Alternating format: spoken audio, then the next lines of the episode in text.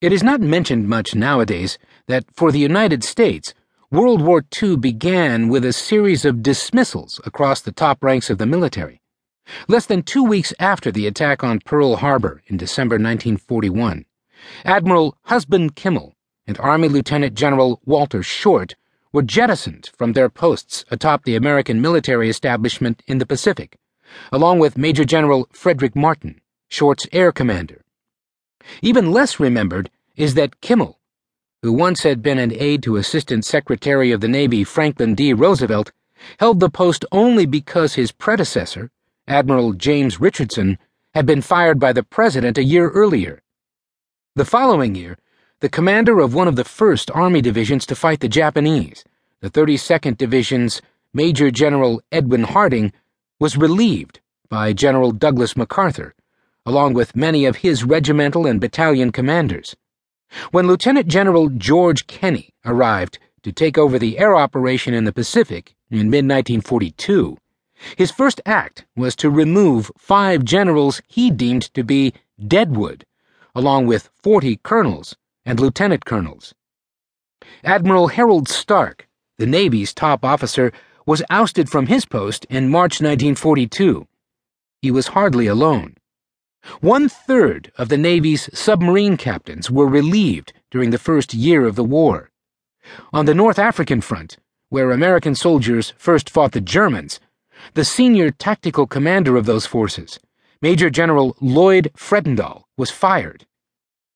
The officer presiding over this dynamic and ruthless system of personnel management was General George C. Marshall, who, back in Washington, was winnowing the ranks of the Army, forcing dozens of generals into retirement because he believed they were too old and lacking in energy to lead soldiers in combat.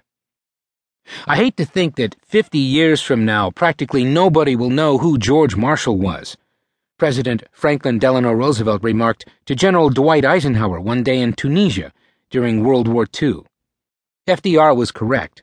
Though rarely memorialized by the public today, George Marshall not only was the senior American general of World War II, he was, effectively, the founding father of the modern American armed forces. Under him, the United States for the first time developed a superpower military, a status it has retained for the past seven decades.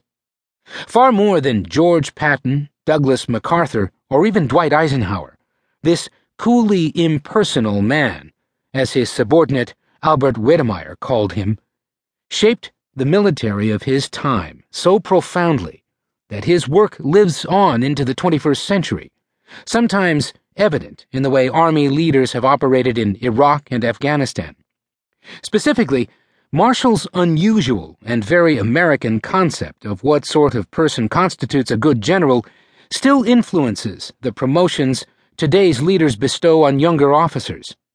It would be difficult to understand today's Army without knowledge of Marshall's career, and especially his powerful sense of duty and honor.